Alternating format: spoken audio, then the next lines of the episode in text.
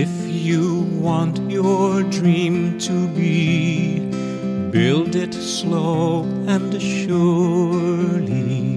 Small beginning, greater end, heartfelt work grows purely. If you want to live life free, take your time, go slowly. Do few things, but do them well. Simple joys are holy. Day by day, stone by stone, build your secret slowly. Day by day, you'll grow too. You'll know heaven's glory.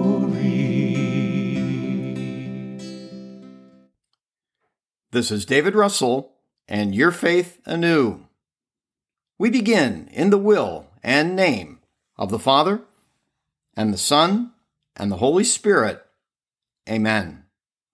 Welcome to the sixth day in our week and another sanctification round by servant of God, Louisa Piccarreta. Our program today includes a Volume 8 excerpt from the Book of Heaven, followed by the round of sanctification, perfecting all human suffering, from Be Faithful and Attentive by Robert T. Hart. In the show notes, you'll find a copy of the Book of Heaven entry and link to the Louisa Piccarreta Center, where a copy of Be Faithful and Attentive can be ordered. Please note that some sections of the book are now available online at no cost. In my opinion, this book is a must for anyone striving to live in the divine will. Please take a moment to place yourself in the divine will. Quiet your interior and become attentive to this powerful reading and prayer. Jesus teaches Louisa step by step the way we must be with Him. Jesus begins I want to teach you the way of how you must be with me. First, you must enter inside of me and transform yourself into me and take that which you find in me. Second, when you are completely filled with me, go outside and act together with me as if you and I were one thing, in such a way that if I move myself, you move. If I think, you think. You think on the same thing thought on by me. In other words, whatever thing I do, you will do.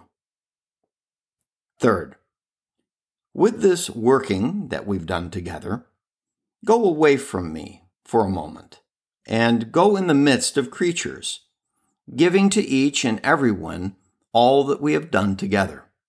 That is, giving to each one my divine life, returning right away in me to give me, in the name of everyone, all the glory that they should give me, praying, excusing them, making reparation, and loving. Ah, yes, love me for everyone. Satisfy me with love. There are no passions in me, but if passion could be in me, the only and single one would be love.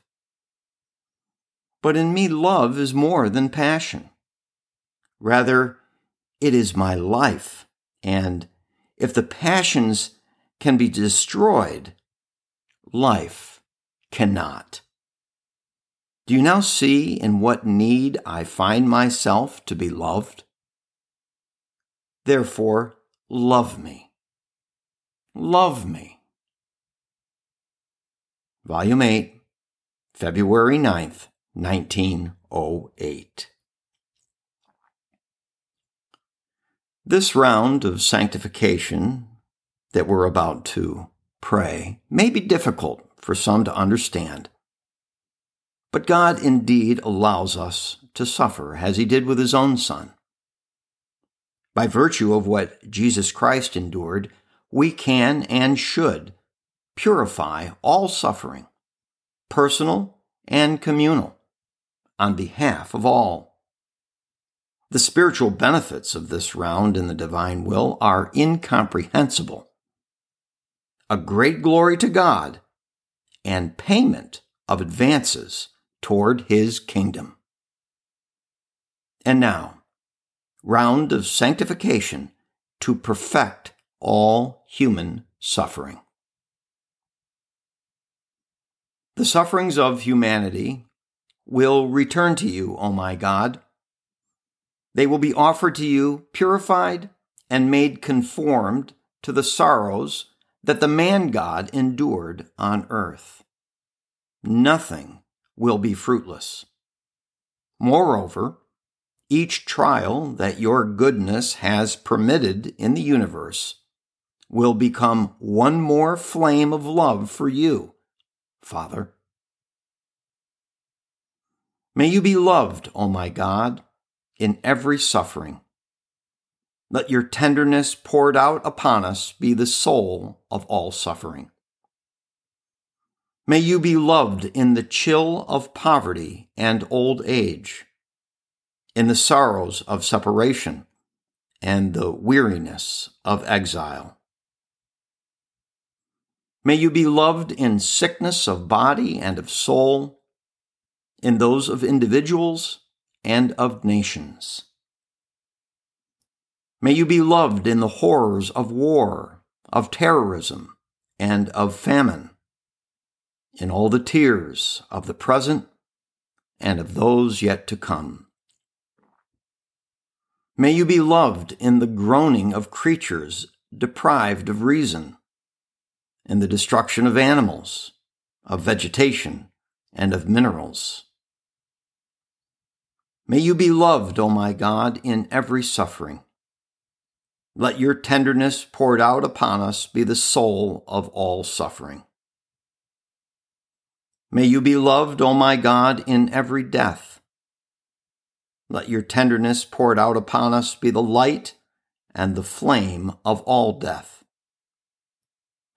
May you be loved in the final hour of distress and the last hour of suffering that paves the way for the final infusion of your love. May you be loved in the death of those who love you too little or whose heart is not pure enough. May you be loved by the ray of dawn that you will send them, which, in a single instant, can make ready the eternal vision. May you be loved by the spark that you will communicate to them and that in one second can set the soul afire for all eternity. May you be loved in the grain of wheat that dies before it bears fruit, and in the man who undergoes ruin with the hope of revival. May you be loved, my God, in every imperfect act. Let your tenderness poured out upon us be the perfection of every imperfect act. May you be loved in every work performed without sufficient good intentions or lacking an adequate degree of charity. May you be loved in too many half hearted sacrifices, in too many lifeless prayers, in too few generous efforts. May you be loved in vain words and useless thoughts in self centered affabilities, and in the truths that touch on falsehood. May you be loved by your light that transforms by your consuming flame. May you be loved, O my God, in all that does not have intelligence to comprehend you, or the will to love you. Let your tenderness poured out upon us be the voice of every irrational creature. May you be loved in the nightingale, who sings to you without knowing it, and in the bee, who whispers your name without knowing it. May you be loved, divine beauty, in the rose, and you, strength of the Almighty, in the sturdy oak.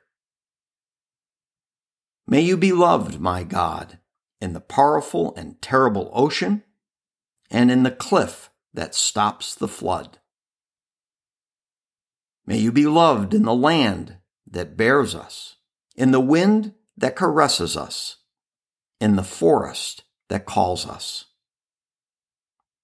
May you be loved in shadow, which throws light into relief, and in the cold, which bears witness to fire. We now conclude this episode in the will and name of the Father, the Son, and the Holy Spirit. Amen.